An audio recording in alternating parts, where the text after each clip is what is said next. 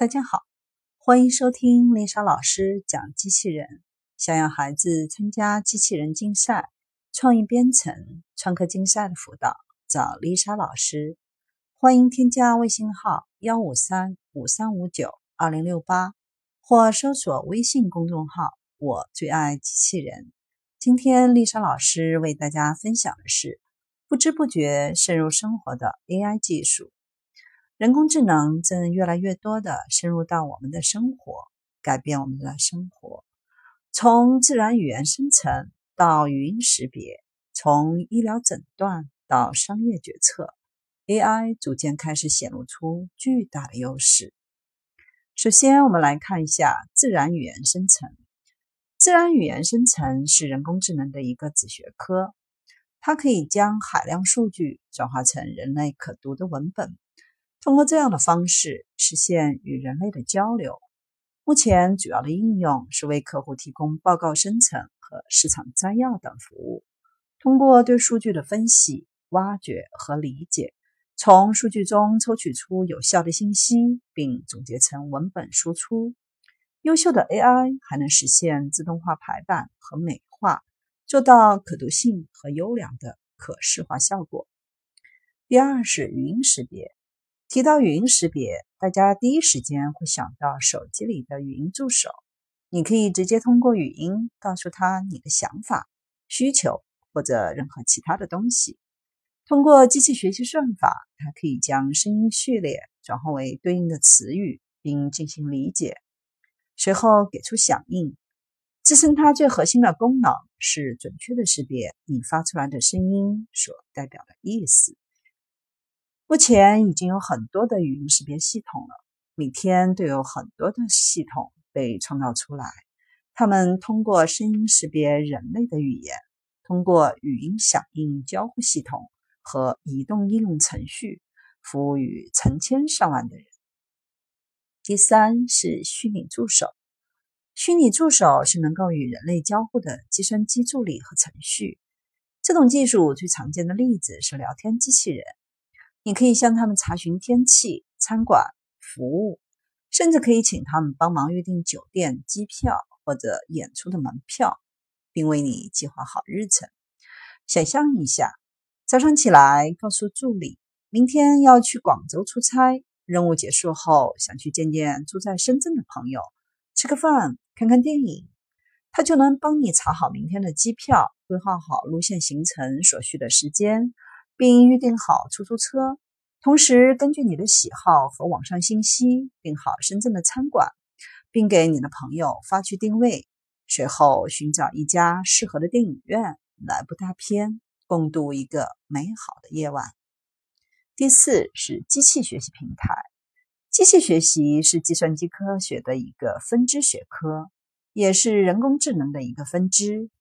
它的目标是开发出让计算机能够自己学习的技术，但今天一般的机器学习已经不需要开发人员自己费时耗力的研究编程，有很多机器学习平台提供了从算法到应用的工具。今天，机器学习平台正获得越来越多的注意力，企业和个人都可以接入使用，无需特别深厚的学术功底和技术能力。只需要数据可以实现机器学习应用。五、人工智能优化硬件。人工智能使得硬件更加友好，它是怎么做到的呢？现在通过专门为执行人工智能的任务而设计和构造的新图形、中央处理单元和处理设备，除了 GPU 用于加速神经网络和并行计算外，一系列专用芯片也如雨后春笋般的出现，如神经计算棒、自动驾驶芯片、健康管理芯片等，逐渐走入我们的生活，支撑着低成本、高性能、低功耗的产品。六、生物测定学这项技术可以识别、测量和分析人类行为以及身体结构和形态的物理特征。比如人体步态、行为分析、特征点检测、声纹、虹膜、指纹，甚至签名笔记等。都可以利用人工智能进行识别。利用深度学习的强大能力，将人体特征进行量化准确的测定，它令人类和机器之间更自然的互动。七、自动化机器人。自动化机器人使用模拟和自动化人工任务的脚本和方法来完成。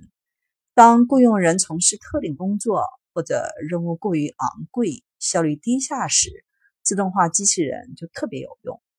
除此之外，包括市场营销、文本处理以及一切重复性、规则性的劳动，都可以被自动化机器人所取代。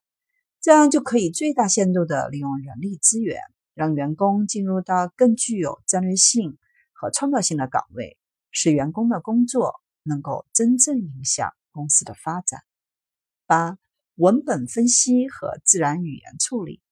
这项技术通过统计方法来进行文本分析，理解句子的结构以及它们的含义和意图。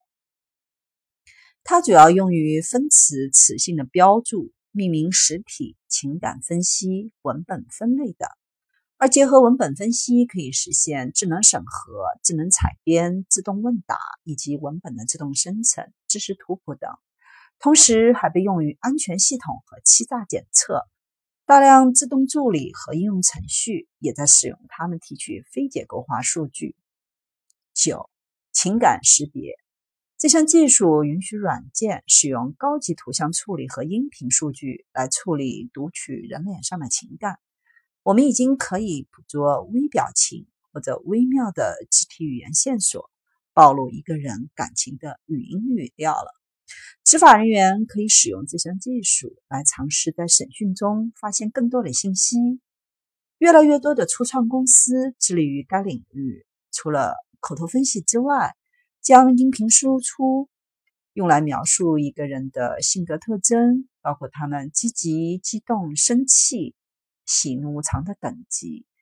同时，情感视频分析还可以用来激发新产品创意、识别升级并增强消费者的体验。十、图像识别。图像识别是识别和检测数字图像、视频中的物体特征的过程。